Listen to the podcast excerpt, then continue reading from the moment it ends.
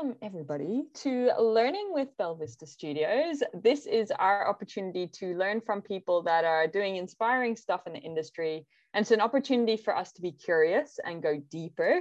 And today, I want to say thank you to John Hinchliffe. He has recommended Sarah for doing fantastic, tangible, adding value in the space of um, particularly i know you've got other passions and interests but for this chat particularly in the aspect of people that are educators people that are teachers leaving the industry or wanting to do a career change into learning and development instructional design. So thank you john for the recommendation because i'm really excited to get curious about this and i know it will add a lot of value. Um, and i just want to like I don't want to go and recreate what you guys have already done. So I'm actually just going to quickly share my screen, Sarah, and just show your website uh, yeah, because absolutely. it'll be linked in the description for people just to go deeper because there's a lot of practical step-by-step guides, lots of resources. So I just want to point people there. But to set the context, their mission is to support K 12 and higher education teachers for free as they navigate transitioning out of teaching and into L&D with a focus on instructional design. And if you go into this getting started space when it loads, this is where like the step-by-step kind of practical tips come in. You'll see there that's about like filling the knowledge gaps, tailoring your application, applying for the jobs, and then coming soon is the interview prep and execution. So, Sarah, welcome. I know I'm talking and hogging the space, but um, no. you you did it better than, than than I do it most times. So I appreciate the the the great intro. Um, so yeah, uh, hi, I'm Sarah Stevick. I am the creator and founder of Teaching a Path to L&D. Mm-hmm. And I am currently a senior instructional designer uh, with a major financial institution, but I'm actually, uh, tomorrow's my last day there. Oh, wow. Yeah, and so I'll be moving. Breaking into... news.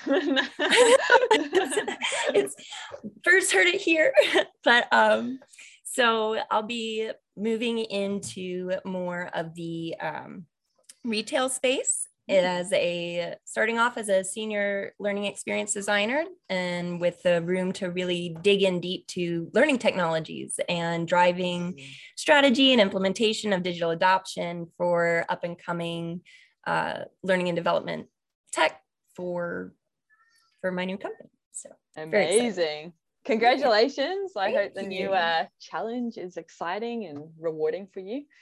And I think then that's awesome because this will put you in a good space. Because I didn't want to recreate what you've got there. Like, I really think the stuff you've got there is ready to go. So, what I wanted to kind of do is focus more on the mindset and considering your own journey, but now it's just fresh for you because you've obviously just gone through another career transition um, and talk about also real world demonstration. So of some of the things that you kind of help people with. So number one question I have is there are lots of common worries and unknowns that prevent people from making a career change. What are some of the common ones that you come across, especially from that educator space moving into ID? Sure. Yeah, I think that, you know, this is a, a very um, commonplace perception as well as uh, something that we take on as educators as teachers or, or even just anyone transitioning into a new career. Um, i was a teacher for nine years and i taught 11 different subjects. I started off in deaf ed and then i moved into general education.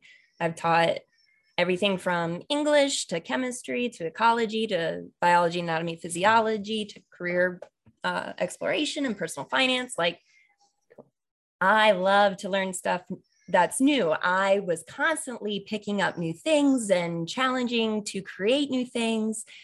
But when it came time to leave the profession, I had a medical uh, situation back in 2019, and that led into 2020. And so when I got back, it was obvious that it just, I couldn't continue in that space anymore.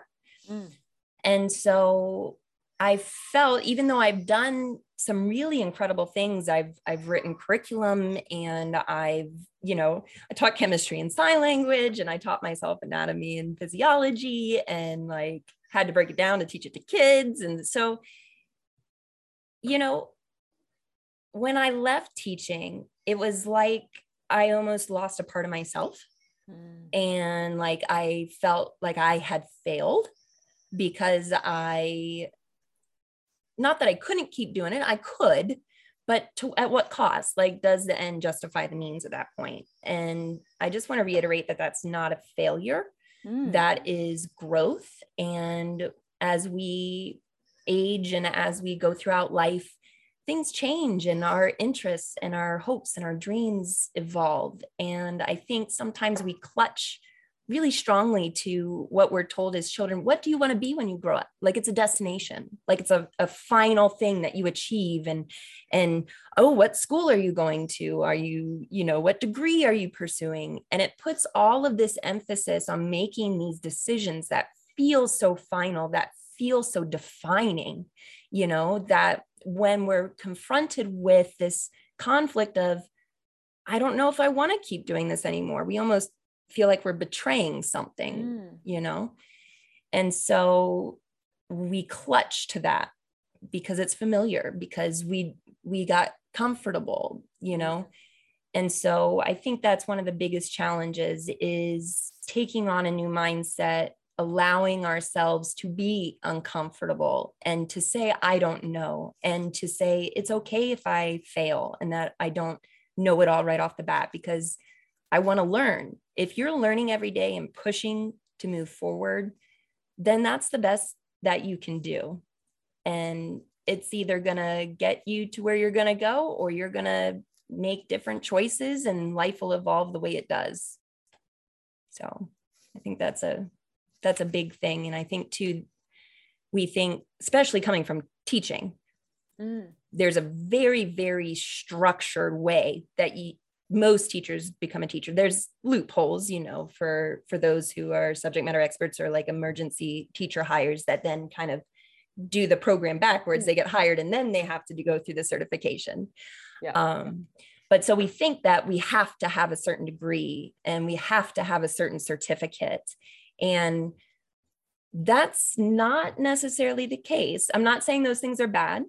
Uh, programs can definitely provide support and structure. Um, good programs are, you know, led by individuals in the industry who are well respected and have research and publications out there that are widely in use. Um, but that's not to say that's the only way to do it. Mm-hmm. Uh, I don't have a degree in instructional design. I don't have a certificate um, because when I left, I didn't have the money to go for it. Mm. And it was very confusing and I felt very lost and alone. Um, and I think another part of the transition is the fact that uh, when we're going through it and we're trying to do something we've never done before and people who are in our lives are seeing that from the outside and they're seeing us struggling to break through they they worry about us and they question are you could just go back to doing it'll be fine like you know maybe you should just go back to this those are their limits mm. they're not they're not yours so i wanted to make a safe space for people to come and be supported and be able to like share and collaborate and say hey what the heck is this? And, you know, someone actually be like, oh, you know, I wondered the same thing. I read this about it, and here's a great YouTube video, and here's a LinkedIn Learning or a free course or even a paid course that really helped me. Um, just to allow people to really crowdsource and get their information and get it from people who are have nothing to gain or lose from it other than we just want to we just want to help others mm-hmm. not feel alone that's cool. I really love that you've taken it sounds quite growth mindset which is um carol dweck does a really good like ted talk on that. The link will be in the description. Um but it is really around like you're saying that you know continuously learn continuously grow. There is no fixed path. We have to adapt. We have to react in life. Um, you're never too old. You're never too unable or it's limiting beliefs you know a lot of the time and i think that mindset is really beneficial when you join learning and development and you join instructional design because there is no right or wrong way. It's about problem solving. You're continuously adapting and you have to be curious and you have to continuously learn down to every day learn something new because there's some new blog, there's some new article, there's something coming out that's like, this is the hot topic. And you've got to figure out, is it? Is it going to help me and my journey and my stakeholders and my subject matter experts? So I love that it is really just about be curious and align to what's important to you as a human and know that you can work it out and you can adapt and those skill sets are really exceptional and what will help you be a strong instructional designer as well. Absolutely. I 1000% agree. Mm-hmm. And I think you brought up a really great point in that we have to come in with a growth mindset because we don't know. Mm-hmm. There are differences between education and between the instructional design uh, implementation. There are a lot of really great foundational baselines that are the same. You're going to use like the same critical thinking capabilities, but it's all about being able to take your experience out of the environment that you gained it in and being able to apply it in a new and adaptive way. Mm-hmm. So, really keeping, to your point, really curious all the time and remaining highly analytical and being able to tap into different perspectives and asking questions as far as well what why would you think that this is a value add? Can you tell me more about how this would impact your work life? So you want to know from your client's perspective. You want to know from your audience perspective. You want to know from other professionals. Mm. because just like every other industry we're going to have the latest and greatest and it's that pendulum swing that uh, you know teachers uh, at least in my experience we go through different digital adoption on a yearly basis. We're using new authoring tools and new testing uh, new lms's and like oh my goodness. Like the learning curve is incredible you know? So um, picking up new technologies isn't as arduous as it may appear on paper. Um, and you don't have to know them all at all. You need to know like one really core uh, comprehensive authoring tool that for e-learning. So Articulate Storyline or, you know, Captivate or Lectora or iSpring or one of those.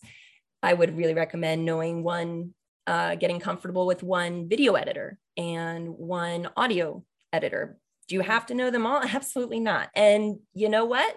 You're not going to be a master of it. And you know what?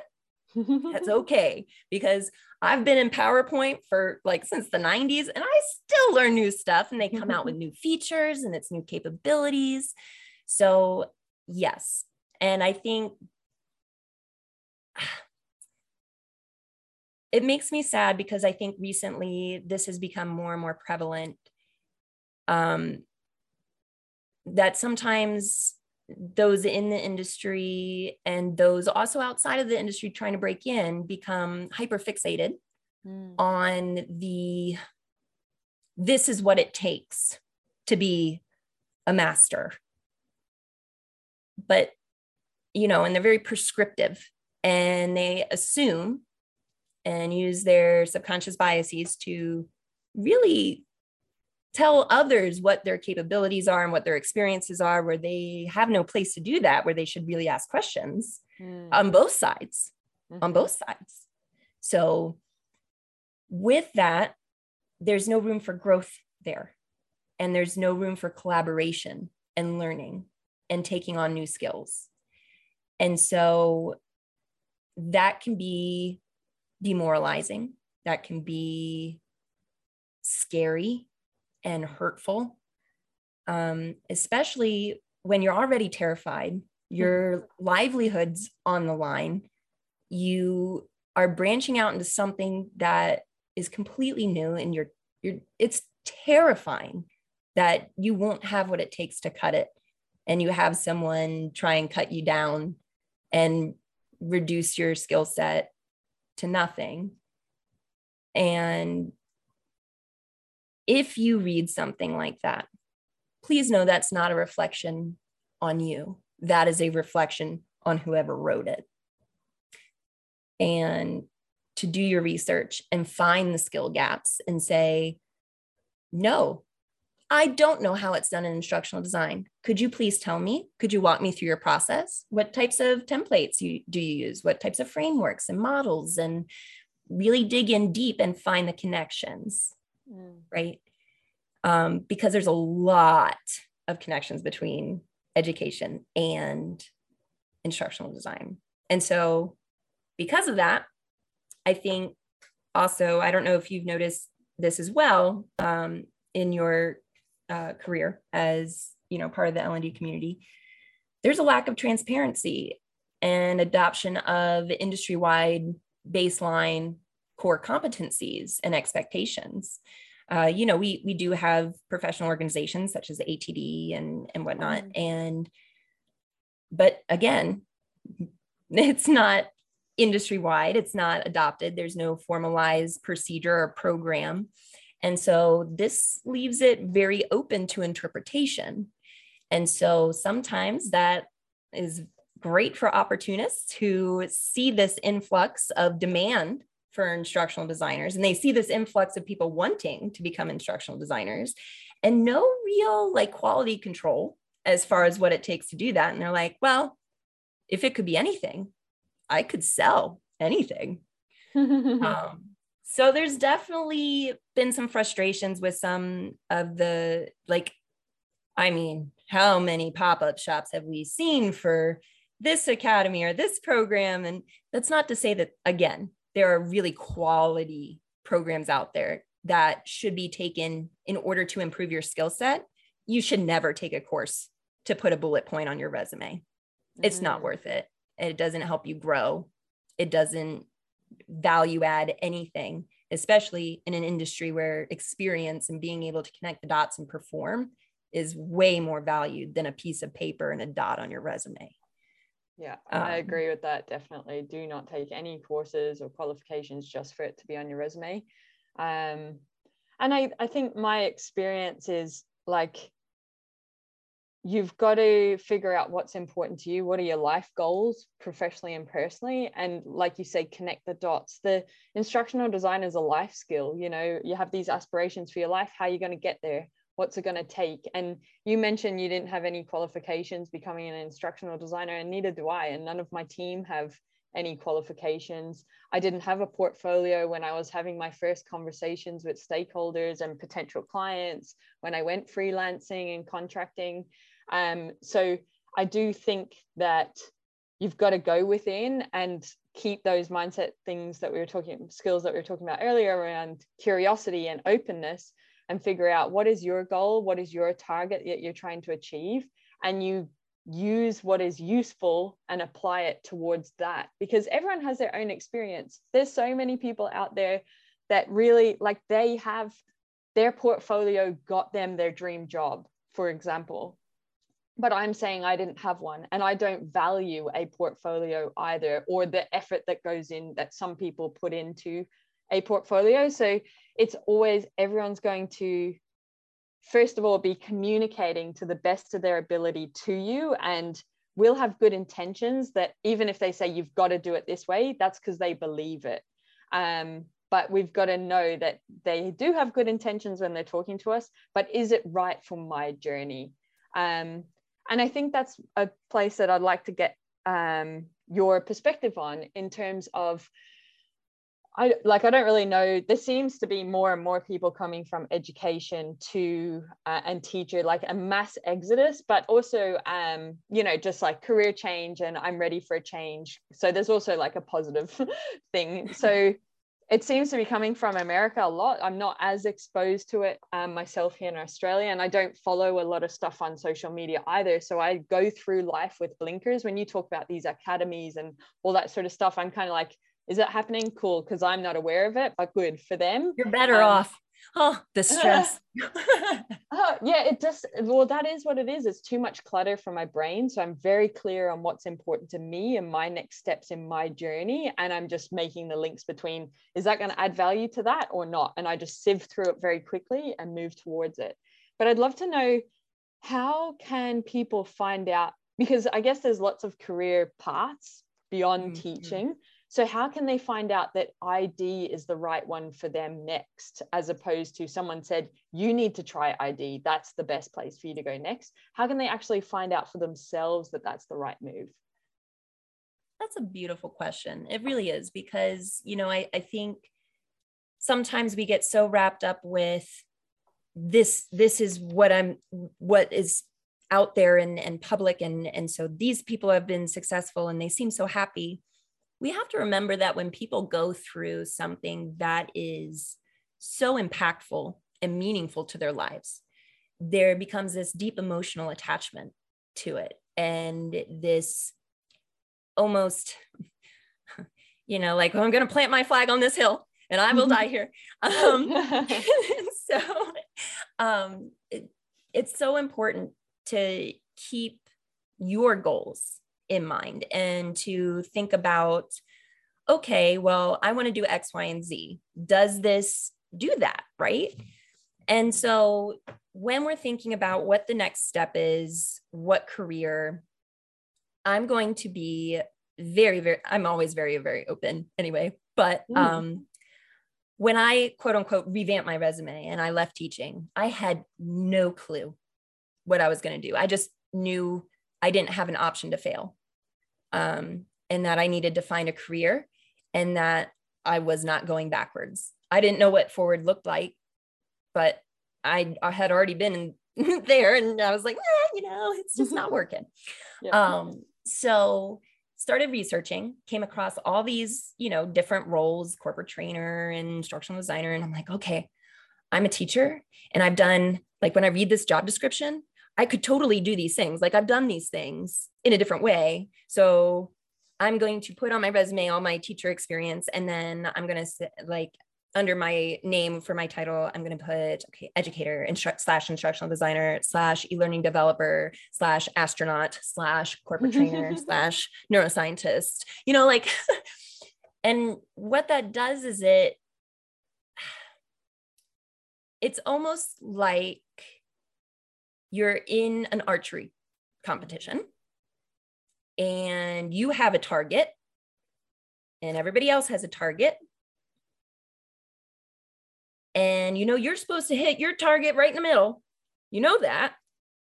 But instead what you do is you put it on blindfold and you try and hit all the targets with one arrow. Which it's not going to happen you're going to end up missing everything um, because you're really aiming at nothing. So you need to pick a specialization to focus on. Again, this is not your forever goal. You can change it later, and that's completely okay. And you know what? You might get partially down that path and be like, yo, dude, no. and then you back up and you readjust and you move on. Um, but in order to kind of pick those things, don't go after the most popular. First, what I really encourage people to do, um, just because it's it's a good self-reflection exercise in general, um, is to write down everything that you've done. Like take your different jobs and break them down super granularly. Uh, you know, the things that you wouldn't think are important. Oh, I, you know, scheduled people using Google Calendar, mm. right? Like that can't be important, except it is in a lot of jobs, like administrative assistants, or if you're a project manager and you're like, so there's skills that do apply to things. So granularly knock it down and then go through and highlight the things that you enjoyed and that you were like, you know what? This this is where I want to be in life. And highlight the things that you're like, I, I wouldn't mind doing that, but it's not what I want to be the focus in a different color. And then just scratch out the ones where you're like, I never want to do this again with a 10 foot pole. And if you ask me to do it, it's a deal breaker, you know, because it, it's, you know, it's good to know what you want, but it's better to know what you want and what you don't want. So once you've done that, then take that list and go on to career exploration websites like CTE websites, or, you know, there's lots of different um, career aptitude tests and where you can go and really find the breakdowns. Glassdoor has some great breakdowns of role descriptions and definitions, and go through them and see where your highlights match up with the roles that you want. And that's what's going because that it's it's all about you. It's not about trying to say, well, I could do that. I could, you know, squeeze myself into this box that wasn't built for me. Or you could embrace what awesomeness you are. And really go after that that strengthening and acknowledge your your gaps. And if you want to fill it great because you think it would bring value add or perspective or depth or and if you don't because it doesn't interest you then don't. It's okay. Like you know just realize that some jobs have certain requirements that you have to know and be able to do mm. and once you've locked in on it then you have to upskill. There is no such thing as a lateral career move. You can jump into one job and straight into a different type of job. Like that does happen out there. It's more like winning on a scratch off ticket but you know it does happen. Um and you can learn on the job but that takes networking and serendipity and the the right thing at the right time right? So if you are even if you're not landing a role or you're still growing towards a new role and you're not mm-hmm. quite there yet, if you're doing things for your reasons, you're less likely to have any type of regret or disappointment uh, or feel like you've wasted your time because you feel like you are filling your cup. And I think that's important. So, yes, there's a lot of hype around instructional design. I would say if you do not like to analyze and do research, if you do not like to collaborate and really work to find a solution as part of a team, not I know best learning practices and it's the la da, and we will make this training with this tool because it's if that's your perspective, you're to have a really hard go because um, instructional designers don't own content. We don't own the responsibility of end of the day who we're training their job performance. That's their manager's responsibility, right? I like I always like to think of it like a shipping company. So mm. let's say you have a manufacturer and they make a product right? And then they have a customer that sells that buys that product. And so, you know, the little manufacturer comes along, comes the shipping company and say, Hey, welcome. And they're like, Hey, I want to ship this little cube. And you say, okay, well, we have this box that that would fit in perfectly. However, you know, we're, we're happy to, to meet your needs. Would you like to purchase this box to ship your container because it would provide the most cost effective and protective mechanism in which to ship. And sometimes they're like, oh, yeah, that makes sense. Yeah, just throw in that box. That sounds great. I trust mm. you. And sometimes they're like, oh, no, that box is ugly. I want a triangle box for my square cube. yeah. Okay, well, you know, I respect that. Here's what might happen to that triangle box in shipping because it it's hard to stack. Um, but we we can definitely do that for you. And then you take it to the customer. Your job is to deliver it in an, an efficient and friendly, customer focused way where you know you're not leaving the package in the bushes, you know, because they're not going to appreciate that. And you're not chucking it at their head from the side of the car door. And so, uh, but once you've passed it off, even though like you would want feedback, how was the delivery? Did you get everything uh, okay? You know, was the packaging itself damaged? we're not like, oh, can you open it up and let me see inside and make sure everything like the product is working great? Do you want me to, you know, help you set it up? That's not our job. If that product is broken, that's on on the manufacturer. If the customer, then like slams the product on the floor and, and it splinters into a million pieces after it's been delivered, also not our problem. Also not our problem. And that is very different from education mm. because we assume that responsibility of our learners because our performance metrics are directly tied to their performance metrics. So, like pay, bonuses, mm. uh, licensure, lots of things. If your kids don't perform, it's not good news for you. Mm. um, which is a lot of responsibility to assume for things that are oftentimes out of your control. Um, but so, you know, that's a huge part of instructional design. So if you can't get out of that subject matter expert mode slash instructional designer mode, it's going to be a bumpy, bumpy go mm. because that's not what we do. We are there for a service. Ultimately, we should be working to serve the business and we should be working to serve the customer and our audience and our team and I say our team, not ourselves, because we are never there to serve ourselves. We're there to make money, like it's our job. But the actual goal of the role is not to do anything that directly impacts us as professionals. Mm, so, yeah, that that's my personal take. I know, you know, there's a lot of different takes on on what it means to be an instructional designer. Um, and it looks different from role to role Definitely. you know but role to role organization to organization what part you have touch points in do you write the content from scratch are you're working with someone does someone give you the content you got to do it with yeah it's so different so that's a good question to ask during the interview or when you're looking at job applications to see if it's right for you but i love i just want to summarize summarize some of the key points that you brought up there for people if they are trying to find out for themselves if it is right for them as the next career move. And I think the number one thing is you've decided to change so or move forward in your journey. So whatever you do is going to be new. So just be okay with that and know that you're starting with a fresh blank canvas. Even if it seems like a small stepping stone or a big one, it's all new.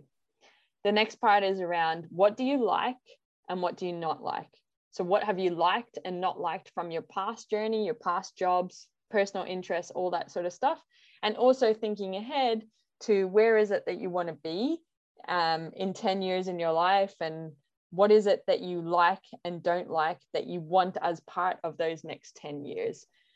Um, and then from there when you are future pacing your own journey your own life it's don't squeeze into a box create that box. And i definitely like i am creating my ultimate life. I love what i'm doing. I love everything about it. It is possible so don't squeeze and that was one boundary i set for myself was that i will never squeeze into another box again.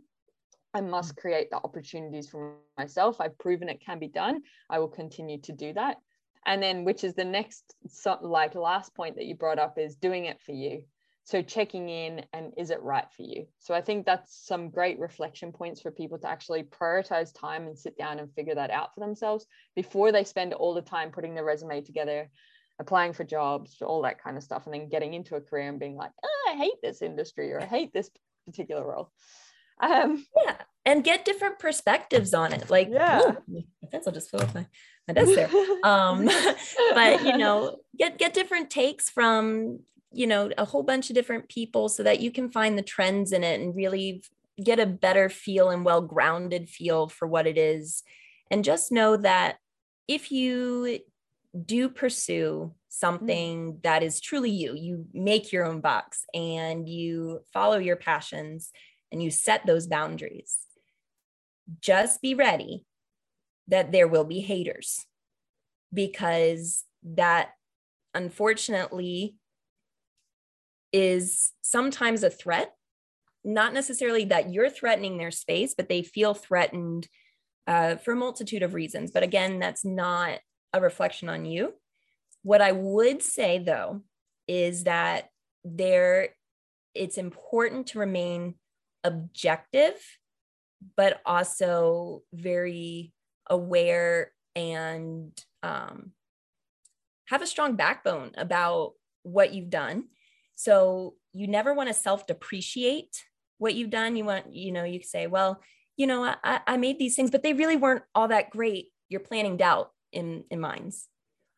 And you also don't want to go on the other end of the spectrum and say, well, I have all of this experience. So therefore, of course, I know how to do this. And I would obviously be the best choice because then it's that suggests maybe a limited growth mindset in that, you know, there's always something to learn. True masters are always learners first.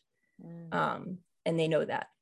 So, you know, go for that objective state it matter of factly. I did X, Y, and Z. This is how I did it. Here's what I can I want to do to improve upon it in the future based on X, Y, and Z research. Do you have any feedback? Uh, how could I better improve? Mm-hmm. And when you do that, that's going to set you up for more success. And it's also going to keep you level headed as far as what you're bringing to the table. And if somebody does say something that maybe says, oh, well, you don't have the skill set, or you need to do this, or you need to do that.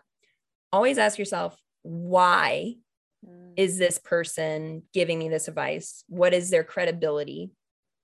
Is this advice also coming from other credible sources? What do they have to gain or lose from giving this advice? Is their personal job, well being, or self-inflated uh you know intelligence being directly threatened mm-hmm. by what i'm doing. Because that's going to let you know is this truly an objective piece of advice that's going to help grow? Or is this kind of something that you should take with a grain of salt and say thank you i appreciate the input. I'm always looking to learn but maybe not take to heart and apply if it's really not grounded or fact based or you know anything like that. So i do love don't put yourself in a box. Be prepared for some people to not be ready for that and just know that that's okay. Haters gonna hate. Yeah i actually had a um I do like this silence time every week where I literally sit in silence and like put like a thing a blindfold around my head and try to have no stimulus for the senses. And my epiphany this week was um, discomfort won't exist or doesn't exist when you are your authentic self. So I feel like that summarizes what you're saying. If your authentic self is showing up, then you're not uncomfortable. There is no discomfort for you. And you're not also aware of this uh, the discomfort of others because that's on them. And you actually don't even know that they're feeling that. You can only assume or perceive it that way. But when you're your authentic self you're not even going there in the first place because you don't put your your stuff onto someone else and you don't accept their stuff onto you. Let's stop projecting. For real for real. Like whew, like live and let live let's just pull together and come to make great stuff and say, here's my perspective. What's your perspective? Oh, I didn't think about it that way. Maybe I'll adjust this to do this. What are your thoughts on that? Like, imagine what we could create with that, right? and so that's really the premise of, of our really big project that we have going on right now at uh, Teaching a Path to L&D. Um, so all these pop-up shops, lack of transparency, this disconnect between hiring managers and educators trying to get in the field. You know we have hiring managers saying i can't find a qualified candidate uh, and then candidates saying well i've done all this upskilling. Why can't i get a job? Mm. right? And so we're doing research right now uh, collecting information from hiring managers and their perspective as far as okay what are the core competencies of a associate level uh, an entry level instructional designer. Now, by entry level, I mean, what is the base professional level that is acceptable to come into a role? That's not saying experience because years of experience does not equate to ability at all. Like storyline, just a weird, like off topic piece of advice whenever you're in a tool, log all your hours and create things. So when if there's like a stipulation, oh, has three years of experience in articulate storyline, you don't have that. You always want to be honest and say, no, I don't, but I do have this many logged hours in it. And here are my work samples to show what I've created and in these time frames that I've documented and why. Mm. Um, so, you know, uh, so collecting that information as far as from the hiring managers, what they're doing and where their base level should be, and mm-hmm. then what is the criticality of each of those things, right? Because, you know, if they say, oh, well, this instructional design role, they should really have like a, a highly proficient understanding of articulate storyline. Um, but how critical is it to the role coming in to be able to do that? Or is that something that you can have like a lower level or maybe not even any experience at all and learn on the mm-hmm. job? Right. Um, so they rate the criticality and then they rate the perceived skill gaps that they're seeing in candidates who are educators. And then we're also doing two uh, simultaneous surveys, one for former educators who are now instructional designers, and they give their perspective of where their gaps were and the advice that they would give. And then also for current transitioners. So, mm. where are they seeing the gaps and uh, comparing the three across to see the mm. trends, to see where the outliers are? Like, if this is a gap that's been identified by the uh, current transitioner, like, oh, I don't know what this is at all. But the former teacher says, actually, I did know this. And then the hiring manager is like, oh, yeah, that's not a concern. That tells me that might be a just a surface level, real quick thing that we need to address as far as maybe terminology, right? Mm. Not necessarily like in depth practice of it, but more so, again, surface level. Going to take yeah. that compare it to a study from 2016. And that's going to be the driving factor for our, um, our new free offering for a comprehensive instructional design uh, course. So it'll be, um, it's called uh, Teaching a Path to LDs, of course, because, you know, it's TPLD. Uh, project-based path to agile instructional design. And so um, it is, is it okay if I share my screen? Yeah, go for it. oh, awesome. Let me know if you don't have permission. No, it's coming um, So on our website, it is under the happening now. We also have Canvathon by Karthik uh, Richards. Mm-hmm. And um, so in this project, essentially, up until this point, TPLD is really focused on like the job search soft skills that teachers uh, are lacking in, like how to use LinkedIn, uh, how to create a resume that resonates with the job that you're applying for, how to navigate the ATS system because we don't use that in education. And so, really, like core transfer into a new career space skills, but not the actual application of what is instructional design, right? Mm. And so, we wanted to bring that to people for free but that's a lot of stuff, right? And the biggest complaint, there's a bunch of complaints that we hear, like struggles that teachers go through. And one of them mm. is that there's not a way to connect the dots. Like I've learned all the theories, I have, I've learned the tools. How do I put it all together into an actual project? What does this actually look like in the day to day? What's the end to end? And so this whole program will be based in the scheme of an overarching project mm-hmm. that will be a real world example. And mm-hmm. so that example would be the core of each unit. And then there will be uh, lessons and instructional materials that they can use in order to produce the desired deliverables. So starting with the intake meeting and doing, uh, you know, action mapping and figuring out your project scope and doing your mm-hmm. front end analysis. And so these learnings, though, would be matched as far as like categorized based on which skills they identified as critical mm. and missing in the assessment that matches the research that we did to drive a very customized experience. Um, and you don't earn a certificate, you don't earn a badge, but what you do walk away with are uh, actual deliverables from end to end project with your design thinking spelled out that's supported Mm. by instructional materials and examples that is peer reviewed and that you also did peer review and reflection on. And uh, you know you get the end-to-end experience. Now i want to launch this in march. No way in he double hockey sticks. Is there any possible way that i could make that comprehensive of a system of a program Mm. right? So i asked myself okay well how could i get it made? Well we'll do instructional design inception.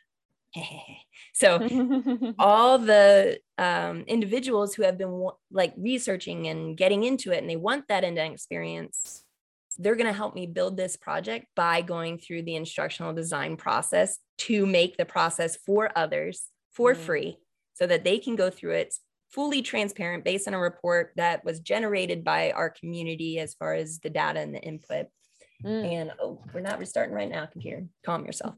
Um, so, uh, and throughout this whole project, everybody who contributes, their name and their picture will be on everything that they make, along with their contributions. And they will also walk away with deliverables that they can put on their portfolio and solve a Mm. real world problem. And hiring managers can come in and, and see it in action. And we actually even get to get all the way through all four levels of Kirkpatrick's because we will be um, evaluating learner progress and coming back and iterating on the Mhm. modules as instructional design continues to develop. Mm, yeah, it's cool. So that's it's a really good opportunity for people to experience, put it into action, and get those transferable, demonstratable skills for their future decisions and stuff. And I think it is important to look for opportunities to do that, uh, like to create your portfolio, to be able to answer interview questions. And I think a lot of the stuff that you're saying, what's resonating for me is to if there's any um, discomfort or disease, move away from it. I, th- I always think about like the, because you do so many health and safety courses, that hierarchy of controls, and like the top one is elimination. And if there is any friction or negativity or anything that doesn't feel right, someone else's opinion, like your parents saying, you shouldn't change, like a teaching's a good job or whatever, it's always just like, eliminate that stuff if it's not part of your journey it's not aligned to you and that goes for articles you read on social media like um, videos you watch on youtube. So just and also questioning is my thinking coming from a place of fear right now or is it coming from a place of love? I think that's a, a really nice question i ask myself to keep accountable to like what am i actually trying to achieve right now? Um Mhm.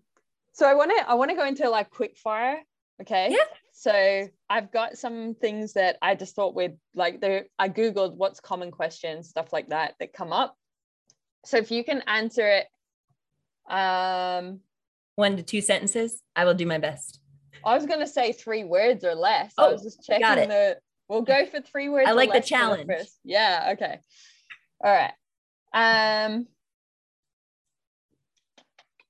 advice for teacher wanting to change careers. Oh, three. Oh gosh. Uh, okay. Dig in deep. I like it. How do I get experience?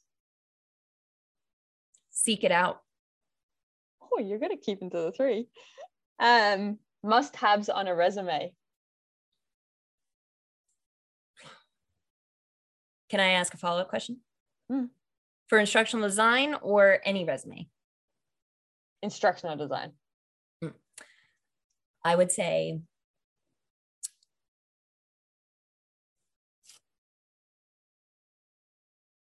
actions, process, and results. Mm, nice. That will also serve you for doing interviews, people. Um, Mhm. so the actions you took, the what was it? Um, Actions, so, uh, oh, I don't know. Actions something and results. process, oh yeah. how you got there. So when you write your key achievements, making sure that you're saying, this is what I did, this is how I did it, and this is why it's valuable. Mhm. And if, you know, it's really important to really dig deep into why should they care like if you're watching a mattress commercial and you're like oh yeah I, I need a new mattress and they're talking about oh we have this mattress that mattress and then all of a sudden they start talking about their coca-cola vending machine in the front office you're like what it's distracting Yeah. so sure process, results. Love it. yes Um, red flags on a job advertisement. Ooh. Hmm. Three words or less. Can I do four words? yeah, go on then. I'll let you. Too much for too little. Ooh, good. I'm, I'll back that. I reinforce. I what do you call? I like. I vote for that too. Um. Okay, you can have three of these. So, common terms from the instructional design space that are different to teaching language, but are actually the same skills or task.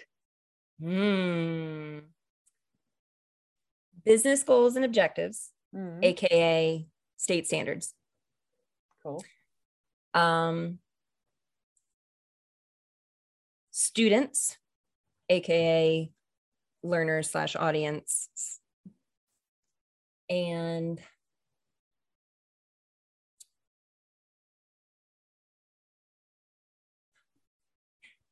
task analysis, Mhm. aka standard based grading Mm, cool. and rubrics. Thank you. They don't make sense to me, but I, I'm sure the people that are educators, they make sense too. Um, okay, so in a job search, a person's doing a job search, is it, well, this is going to be a one word answer quality of application or quantity of application? Oh, quality, quality, hands down. If you throw spaghetti at a wall, you have spaghetti on your wall. You know, I Yeah.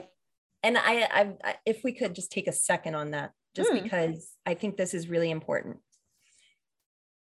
You should know what type of company you want to work for before applying. You should know what type of company that you're a fit for and do your research and be motivated because they inspire you and they should be inspired by you. Mm, Not every shoe in the shoe store is going to fit. Stop trying to make it. When it's right, it will happen. Quality every time over quantity. Absolutely. From my own experience, like I don't, i if I've applied for five jobs in my career, I've got three of them. And like, yeah, that's because I really like I spent maybe two or three days preparing that application, preparing for the interview. But I was like aligned to the organization, that role, it just spoke to me. I was like, that's me right there. So I was like, I'm doing everything in my power to make sure that there is no no's along this, and it's worked for me. So Right. I, and and you on know it's it's so it's so so important you know to when you're applying to like a 100 plus jobs you're not remembering what jobs you're applying for and they call you and they're like oh we're calling about x y and z position and if you're not ready for that and you're like oh what was that for again you just went down several notches as far as desirability Mm. because they want somebody interested in them it's wasted energy for your life as well applying Yep. for too many i believe. Um things to google to learn more about. Um action mapping of course. Yeah, uh, i love that. also would say models you know instructional design models. Pick one that they should just google. Oh pick one. Yeah pick one i have to say i really love guy wallace's lean lean instructional design Hmm. lean uh lean isd okay. It- it's just well done. Um i will also google it after this. And then oh gosh what else would i there's so many things that i google and i'm just like i just want to know more. Um business acumen. Oh, because that's a big thing that even if you do prepare for it it's it's it's a learning curve and it's an adjustment. And just again go in with that growth mindset you'll be okay. Mm. you're gonna make mistakes it'll be okay. What is the challenge of um that people fall into when it is when they don't know have business acumen? Oh yeah. Um so and i'm i'm guilty of this myself. Mm. um when you're a teacher and that culture and the way that it's set up when you go for a position at a school it's like a family. And when you mm. get in it's like oh this like live and die by this and everything that i do contributes to this. Um, and that can be very toxic to your boundaries and your home work life balance that is not expected and is not appropriate in a healthy work environment um, and so definitely being able to in poetry they call it uh, murdering my dearests okay and that's letting go of things that feel important but actually aren't okay um, other than instructional design, what are three career change options that people have available to them? With or without additional degrees? Without. Without. Okay. Um, so hmm, there's a lot of them. Content developer, customer mm-hmm. service, uh, customer success uh, manager, mm-hmm. um, project manager. Cool. I like it. Thank you for playing the quick fire. I'm conscious we are only booked for an hour. Do you have more time available? Because I, I have. Yeah. Okay. Yeah. The next thing that I have for us is um, I actually wanted to.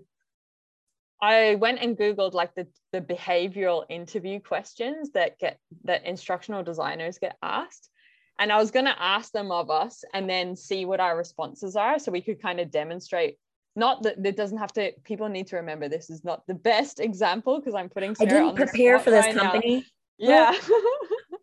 we need 10 years experience anyway. So um no, but are you open to that? I've got a couple of behavioral yeah. ones. We'll just try our best. It might give a different perspective or shape people's thinking and them being able to identify their transferable skills yeah and, and, maybe and we can even give feedback so that we can grow and improve on on our answers too okay all right all right all right you want to go first no i, I want i want you to go can i ask you a question like, yeah okay yeah if you okay. got one yeah um tell me about a project that you created within a tight time frame mm-hmm. that had multiple challenges come up throughout the project that you okay. had to overcome? I'm gonna pretend I was a teacher. I you like this to do this. Yeah. Well, and I'm not telling you that I was a teacher. That's right. Yeah. Thanks, Sarah. It's okay to say you're a teacher. There's nothing to be ashamed of, you know. I don't want to be put in a box. I don't want to limit oh gosh, your thinking of me. no, Happy okay. to be in a box. All right, so I feel nervous now. You can see me like jumping around, like sweaty out. It's nerve wracking being yeah. put on the spot. Yeah, yeah. Okay, pressure. I got it. I got it. So, um, the other day, actually, this happened for me. Uh, there was a crisis in our workplace, and I needed to step in as soon as possible and take on someone else's task and responsibility that I have no idea about, um, because it had a big impact on the stakeholders. And so it had to be done. We couldn't postpone it, we couldn't push it back. So what I did was gathered any context or information that was available to me. So I spoke to the person that delivered that news to me. And then I asked them what is available to me, what exists already. They provided what they could. And I asked them what is the outcome we need to achieve at the end of this time frame, um, which was an hour and a half away. So I had 20 minutes to prepare, and then I would have this experience for an hour and a half. So I was very clear on what they needed at the end of that hour and a half. I quickly skimmed through what they provided in terms of um, identifying what aligned to that goal. And then I thought about what do I know? What do I not know? And with that, I was able to feel at peace with the stuff I have stuff. And then I was tried to figure out what do I need in order to understand what's missing right now so that I can deliver on the goal. And I had limited time, so I didn't get all the answers. Um, but I believe that I got what I needed to be able to turn up after that 20 minutes and deliver what was required of me for that hour and a half. Um, and it was stressful. I had to really catch my mindset, um, try and breathe to reduce the stress that was coming up because there was commotion all around me with this crisis as well. And with that, I went in and basically explained to people this is the situation. I'm going to do the best that I can with the skills and capabilities and what I've been delivered. And here's what we're going to try and achieve in the hour and a half together. We did it. Um, I took on a curious mindset and I really tried to get the people that were in the room with me to help get, achieve that goal, like co create and co create the experience together. I pulled on their experiences. I didn't have all the answers. I wanted them to help me have the answers. And at the end, we got really great feedback. So at the end of the hour and a half, my participants, i.e., my school students, um, said that they loved that time together, that they were able to provide tangible examples of what their experience was with me, um, what they're going to do with it next. Our time together ended. Thankfully, behind the scenes, that crisis was averted. And when we went on, we just were able to go back about our lives. And also, then my boss came to me a week later, yesterday, and gave me feedback on the participants and also other things that they'd heard around the workplace on how that I was able to think really quickly and problem solve. I delivered to the goal to the best of my ability, and that the participants enjoyed the experience and they would be welcome to have me back if that happened again. Okay. Well, Do I have the job? That answer. um, so things that so I started jotting things down because I was like, okay, I really like this. So mm. um something some things that I thought that were excellently ex excellently executed. um used I language, which is mm. really important. Sometimes as candidates, we tend to use we language because it's like, oh, well, I don't want to seem like I'm taking credit for somebody else's work. But when you're in an interview, it's important to really emphasize what your contributions were. So I really mm. appreciated the I language versus, oh, we did this together because that doesn't tell me what you did. So great job with the I language. Um, your analysis component and your acknowledgement of missing factors and how you problem solved. It wasn't just, oh, well, I, I didn't know how to do it. So, you know, I just waited to, for somebody to tell me. Like I could see that being very applicable to mm. multiple situations and getting stuff done uh, without hand holding from a manager. Um, I like that you level set with your uh, clients and your stakeholders for their expectations, and you were made you made sure to have clear, uh, continual communication throughout the experience, mm. um, and a growth mindset. You knew you didn't know it all, but you incorporated as best you could. And except for one part, mm. you did a really great job at staying um, with with stating the facts and not telling me how to feel about it. Mm. Uh, you did say, I believe this was effective. Oh, yeah. Um, and that was the only time I heard it, but everything else was very matter of fact. This is what I did. And I came to my own conclusions of, yes, I really, I mean, I was nodding. You can tell from the body language, they nod, they're into the story. Um, and then you not only, and this is where a lot of people miss, mm. you not only told me what the outcome was, so you delivered what was expected of you. That's great. But what you did best was adding the value add. Okay, so that happened. Why should I care about it? and it was mm. because your students feedback and because your boss's feedback like i could see the value add of that situation mm. um, i would say little lengthy and sometimes and i do this myself like it's so easy to say oh well this was good and this was awful you know mm. like um, we all have areas of opportunity. Uh, but to be succinct of what was the situation what was the task you know what were you able to do and overcome? And what was the outcome results? What did you learn?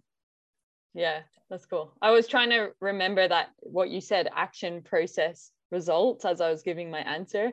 Um and the actual the scenario just for people listening that i was trying to think in my head is i was actually just thinking i'm a teacher in a school and some other teacher has called in sick and that i needed to go in and lesson plan for their class and deliver a class on whatever the hell it was. So but the way i was trying to communicate my answer hopefully demonstrated that that communicates um, what is important to like an interviewer and it could be an answer to anything yeah and i think too um you know sometimes i i personally i prefer more like really specific examples mm. and then uh, an analysis of how it relates to the job at hand mm. so that i can picture it better. So the better picture that we can paint um, can sometimes make it a little bit more tangible. So never be af- ashamed of your uh, experience, especially as a teacher. You were a teacher. That is mm. what it mm. Um, we have to acknowledge that in order to move past it and also in order to leverage it in our new position in a way that's meaningful and effective that doesn't overshadow what we're doing now. Mm. I like that. I think that's one thing I could do because I kind of didn't want to um, limit the interviewer by thinking I'm an educator. I don't know how to deal with business people. So potentially next time, what I would say is this happened in the classroom of 26 uh, 14 year old students and that I would say you could probably relate to that when it is an executive team or a group of managers, there are similarities in personalities and chaos and things that might be happening. So maybe that's how I'd link my ability to operate in the classroom experience to this now corporate world. Mm-hmm. Love it. Cool. Oh, thanks, interviewer. All right, your turn. Okay. Um, no pressure. what is your instructional design process? Okay. And so for a behavioral interview, like ideally like situation. So um would you like me to give you one? Well, well, I mean, like as far as like um like typically like they'll say you know talk me through uh, your end-to-end design process of a project that you completed in you know before or whatever um all right go for it. but but that doesn't mean that those that question doesn't come up because it definitely does. So um i would say oh goodness. Well so typically when i am uh, in my previous experience as uh, educator at the beginning of every year. We would have to analyze the data from the year before and the current trends in performance. Um, and so, in order to really establish what are our goals and what the ask is, uh, we are provided with what our outcomes are expected to be by the end of the year. So, with those outcomes in mind, we then target those skills through uh, conducting needs analysis through assessments that I've created and bringing that data and information to the team to see where the actual gaps are and what tasks would actually uh, help us bridge them and which ones are most important and which ones are not important to the mm. overall goal because we have a very limited time. So once we've eliminated the topics that are not pertinent to our behavioral change and that what we want to see in our learners be able to achieve at the end. We, I would then um, consult as far as in previous experience. Um, these are the best practices as far as uh, providing group instruction or scenario based learning, making it very immersive and providing those options that would be effective for my target audience. So I'd really consider uh, my audience analysis as well, as far as what are their motivational factors, uh, what are their limiting factors, are their Maslow needs being met, um, and to anticipate those challenges and incorporate that into my project scope and project proposal. Mm-hmm. And that is going to drive my overall curriculum plan or my curriculum architecture. And so, with that, for each unit, I would then break down uh, my instructional plan. I would propose that to my key stakeholders. In this case, it was my um, my instructional lead, so the department head, and say, "This is what I'm doing for this unit. Do you have feedback? Should I change anything?" And then uh, from there, actually create the items. And um, there was a very big iteration component to it because I taught uh, in high school. And so the first class, you know, I'd implement and then I would say, oh, that didn't work so good. Oh, that was not good. By the end of the day, at seven classes later, they were like, this is the best class ever, you know, because you change and adapt. And so from the end of that, I would always take down anecdotal notes and make sure that I'm assessing formally, but also informally, as far as were they able to perform uh, the actual skill that we were targeting for each lesson? Were they able to consistently perform that skill over time? So we would provide evaluation of that same skill uh, throughout the course of the year through um, cadenced uh, reviews and also through knowledge checks and also building on previous knowledge. And then using that to influence and reflect at the end of the year um, in order to present that data and information to key stakeholders and clients to show how we were able to drive change towards our business goals and objectives. Nice one. Right. Things that I'll summarize your process, but also things that I think are useful for people to communicate in their own way for that response. So the question was like, what is your instructional design process? Or talk me through a project from end to end. They're kind of the same question, just asked different ways. So first of all, you focus on data. So you're trying to understand the true problem. You're like looking at last year, you're looking at where you're headed. I think that's important. Um, then you have a goal. So it's clear that you're actually trying to solve some sort of problem and do something, not just for the sake of it. So that's quite, um, it seems very obvious, but not everyone does it as an instructional designer. So, or as a teacher. Under- okay, well, there you go. So, understanding the true problem. Oh no, she did. no. So rewind. The true that was problem. fake. You didn't hear that understand the true problem and have a goal that you're trying to work towards. Then you talked about your needs analysis. And what was good on a more detailed level is that you talked about there's going to be a lot of information. Some's going to be important, some's not. Some's need to know, some's nice to know. And then you demonstrated your knowledge. So you're like, it could be this or it could be this. We're not sure yet, but we're going to figure it out through our process. And you also demonstrated that you wanted to involve and show empathy towards your audience. So, what's important to them? What are their motivations? And then I was able to make the assumptions that you probably, if you're good, will actually consider it as part of the solution that you do create. Um, you were also able to demonstrate how you deal with hierarchy. So, you said your department head. For me, I'm thinking that's someone higher up and she feels comfortable to be in meetings and having conversations and presenting work and taking on feedback from that person. So I think that was quite useful. And then the other opportunity that you presented for me to consider, and which is important, is the continuous improvement aspect. So you talked about how you'd re- review, reflect, and improve at the end. Well I done, missed Sarah. my my value, my like explicit impact value add though. Would you like to do After it now? I just praised yours. yeah, I was like, oh dang it.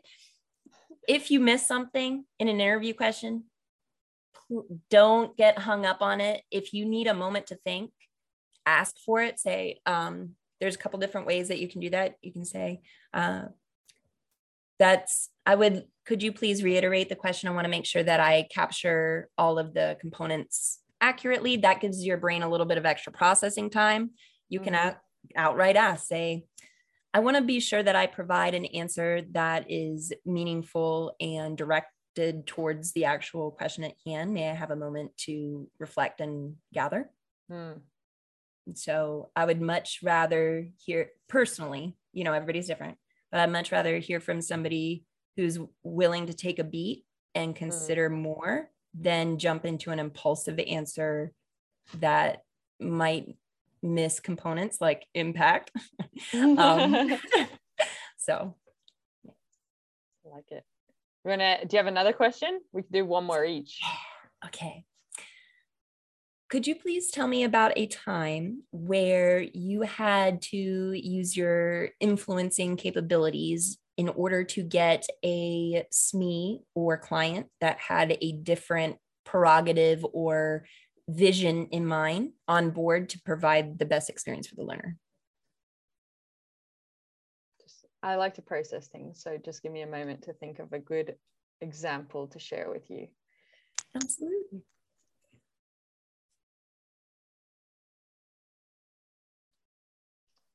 So I think as an instructional designer, what the mindset that I have is that we're dealing with people and no two people are the same. So I'm very aware of that. And I'm particularly aware of that when I go into meetings, if I'm facilitating a workshop, if I am going to send an email or pick up the phone and speak to someone. And I need to also have the mindset, and I do hold this mindset that I don't know all the answers, but I know that I can get the answers by talking to the right people and asking the right questions. And that actually helps me not have difficult conversations or conflicts or friction between relationships. Um, because when I'm very clear on the objective that I'm trying to achieve, the outcome of that conversation or that interaction with someone, it allows me to get rid of the emotion that may come up from two people interacting and allows me to just stick to the facts. So, therefore, if they are, for example, aggravated or angry, I'm able to understand, first of all, that this may not be directed at me. They may have come from some bad news or some high pressure situation. I'm just in that energy with them. And I think that really helps me focus on knowing that I'm just here to extract information and achieve the goal. And this is not a personal uh, attack on me. I just need the facts. The second part of that is I'm always, I do take time to prepare. Even when I'm ordering pizza on the phone, I take time to prepare to know what is the outcome I'm trying to achieve. For example, I've got to order these pizzas. Do I have the pizzas and the right ingredients down? So, one thing that I do with stakeholders is I really try to put myself in their shoes to understand that we do have a common objective. We're just coming from two different places potentially. And at the moment, we may not be on the same page. So I want to understand what's important to me, but also what's important to them for us to co achieve that goal together. So I might think about if I'm talking to someone asking for more money or an extension on a project, I need to understand that staying within budget or being able to demonstrate why more money is important is important to this person. So I'll really spend time to just understand what their mindset might be around this, what their questions might be, the objections they may put at me, so I can help prepare myself and even put them forward as my my discussion points to them to debunk it so that we can have a very action focused conversation. And I think when I have an agenda, an intent with the conversation, and a goal or an outcome to achieve, that I can really stick to the facts. We can have a very productive conversation. And I very rarely have a kind of chaotic um, relationship with people. And that's the feedback I've received from people is that I am very authentic when I communicate. I'm very concise.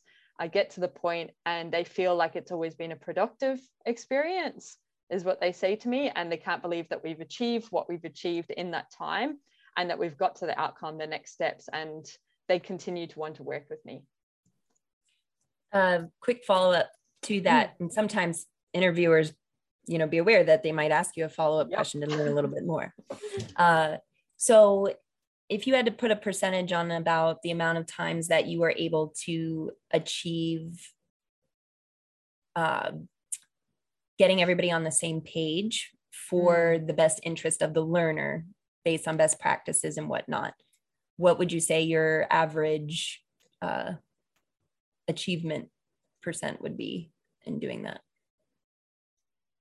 Uh,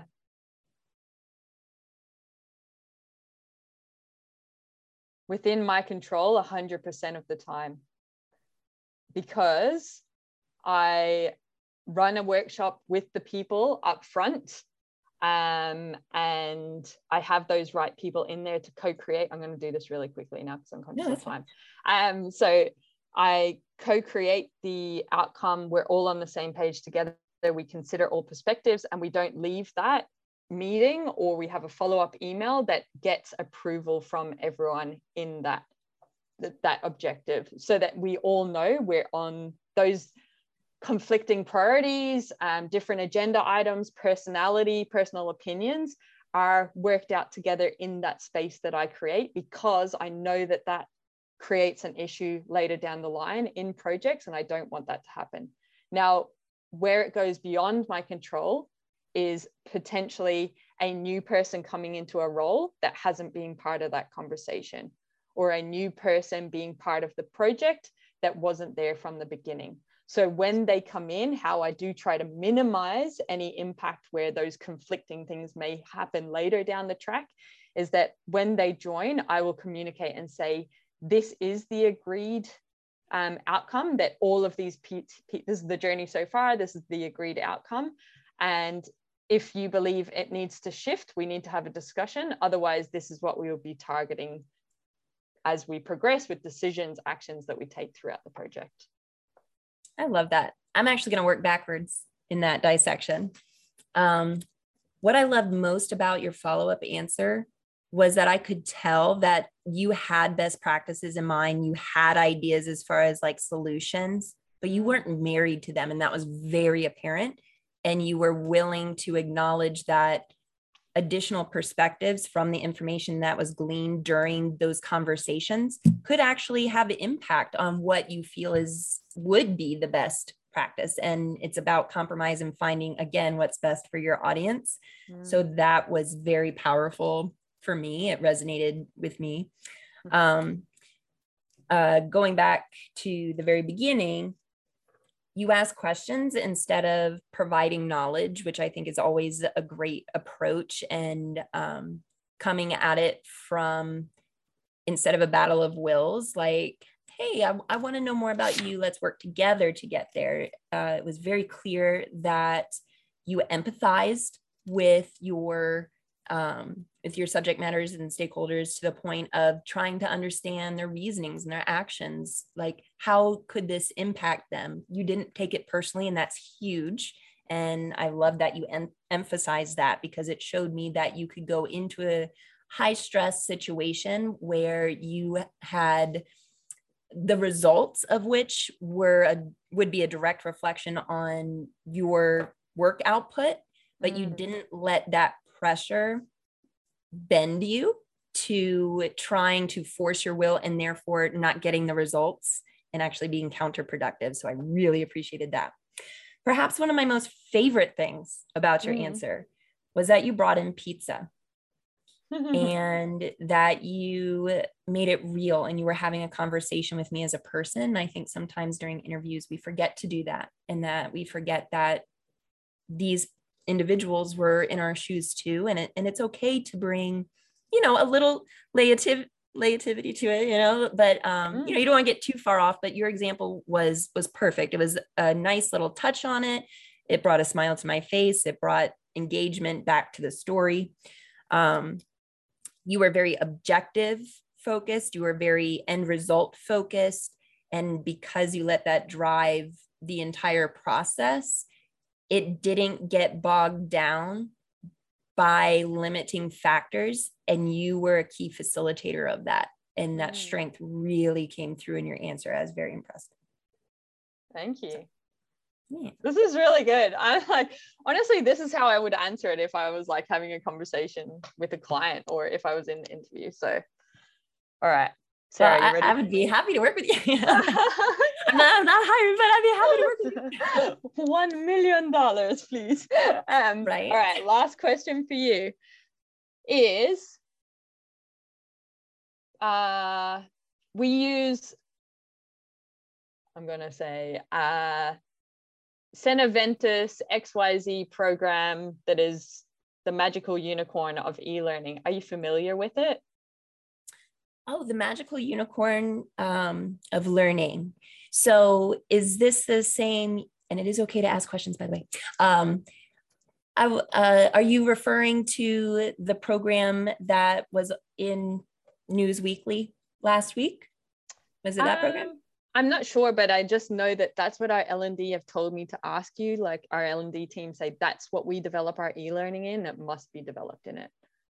Oh, I see. So I don't have experience, direct experience with that particular program. However, if it's a comprehensive program in developing e-learning, I have um, gone through the adoption and implementation of several different uh, comprehensive programs like Articulate Storyline 360. I've used uh, Articulate Rise. Um, I've used H5P as well as you know non e-learning components that i have doctored to make that. So for example being creative with with powerpoint in order to create triggers and and interactive components.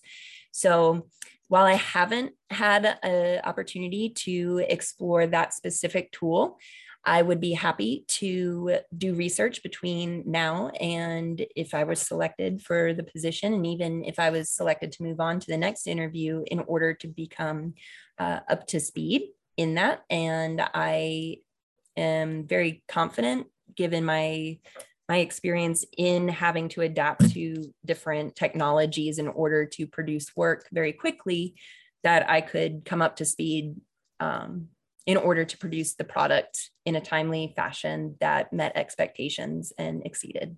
So um, I'm very interested to learn more. I will definitely look that up this evening and um, also take some LinkedIn courses and see if there are um, any professionals that are currently using it that I can connect with and they can demo and walk me through a few things.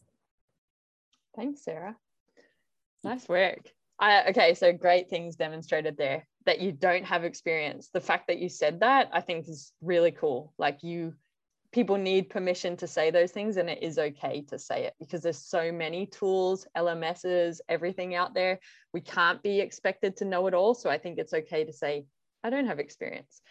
Um, I think what you did really well was look at, well, like there are transferable tools and I've played with others. So there's probably similarities, which means that I've done the play there. I'm going to be able to work this out. So that was cool as well that you made that connection. Um, I really like that you put forward that you're going to go out of your way between this interview and the next one, or this one and getting the job, or tonight and find out about it and ask questions and get familiar with it and do learning. Because that shows me about your work ethic and the kind of stuff that I could expect if you were part of our team. So I really like that. Use your initiative. I guess that's what you're demonstrating. Um, and that you also said, I've adapted in the past. I've made things work in the past that I didn't know how to do, and I can do that again. So I just think that that demonstrates that the kind of worker that you are, like you're not going to have all the answers, but you're the type of person that will work it out because you you want to contribute. Thank you. And I would say, um, after the interview, mm. how I follow that up and nail that that home mm. is that I send an email and I recap uh, next steps and specific questions that we had talked about uh, for each interviewer. Send each interviewer a separate email that is tailored to the questions and discussion that you had there. If you mm. said that you were going to do X, Y, and Z steps, then you show that how you've already started I would follow up by immediately going in and, and finding like courses and signing up for courses and finding people to talk to. And then in the email, I would say, um, thank you so much for uh, sharing awareness about this tool that you use. I'm super excited to dig in. I've already signed up for X, Y, and Z course, and here are the links. And I've connected with, you know, Bob Schmab and so and so in, uh, to have an appointment within the coming days in order to get that demoed and start digging my feet in. Um, so even if I'm not considered for this position, it's a, a wonderful learning opportunity and I mm. appreciate you helping me grow. Good. Really like that. I'd be stoked if I saw that. Definitely. You, you got to stand, stand out. out. It's not yeah. just about saying you'll do something, it's following through. It's the follow through, you know? Yeah. Love it. Love it. All right, Sarah, this has been amazing. I feel like this will add a lot of value to people's lives. So thank you for the experiment with me, like doing the quick fire and doing these interview so questions. It's good because like your stuff on your website, the link is in the description. Um, it is it's the checklist it's the steps all that sort of stuff so what we're trying to do here is that real world application what does it look like so thank you for that thank you for the value that you've brought. I'm really grateful that you've taken the time to share with us and the people that watch it. And i'll just encourage the people that do watch this please share this with other people because a job is a really really important thing for people. You know it is people's livelihood. There's it can really crush people's confidence when they're applying for hundreds and hundreds of jobs and you do see people out there struggling so please share this video because you can have the impact and change their lives if they are exposed to it's just they don't know what they don't know and videos and being able to demonstrate what we have today really just helps people go oh that's what I'm going to do next time. And that might be the one thing that lands them their dream job and means that they can live the life that they want, can just eat even. So please do that. And thank you for choosing to learn with us. Peace out. Thanks, everyone. What's up, awesome human?